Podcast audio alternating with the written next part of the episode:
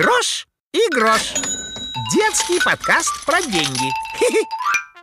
Всем привет! В эфире Надя Грошева, главный редактор портала «Мои финансы». И я, Крош. Привет, Крош! Здравствуйте, ребята! Ну что, кому сегодня нужен наш совет? Мне! Здрасте! Здравствуй, Копатыч! Хм, смотрю, ты к нам не только с вопросом пришел, но и с овощами. Ага, вот тут у меня брюква, тут морковь, еще огурчиков немного. А вопрос-то мой вот в чем. Не знаете, где все это хранить можно?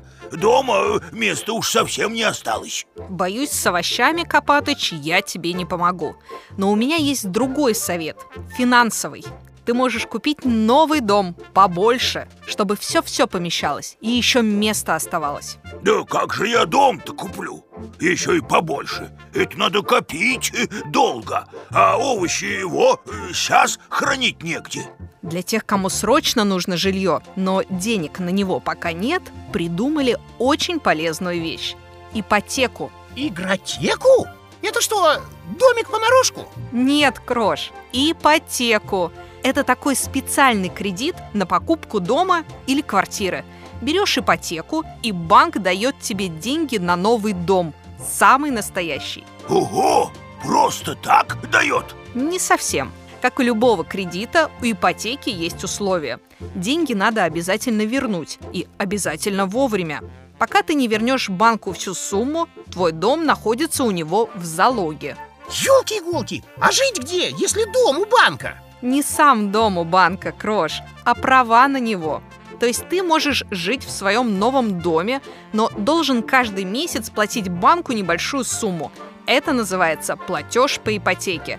Так постепенно, месяц за месяцем, ты выплачиваешь банку весь свой долг. А, понятно. А что будет, когда выплатишь весь долг? Когда ты заплатишь банку всю сумму, ипотека закончится, и дом будет твой, и только твой, навсегда.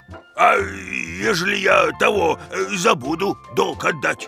Или деньги все потрачу э, на рассаду? Так, Копатыч, делать ни в коем случае нельзя. Если будешь забывать вносить платеж по ипотеке, банк может даже забрать твой дом. Укуси меня, пчела! Да, дом – это большая и серьезная покупка.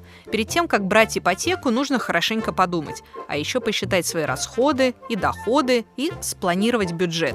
Об этом мы с вами и поговорим в следующих выпусках. Ага, сегодняшний уже пора заканчивать. Кстати, Копатыч, я тут вот что подумал. Ты пока ипотеку изучай, а я тебе с овощами помогу. Хочешь? У меня место есть, особенно для морковки.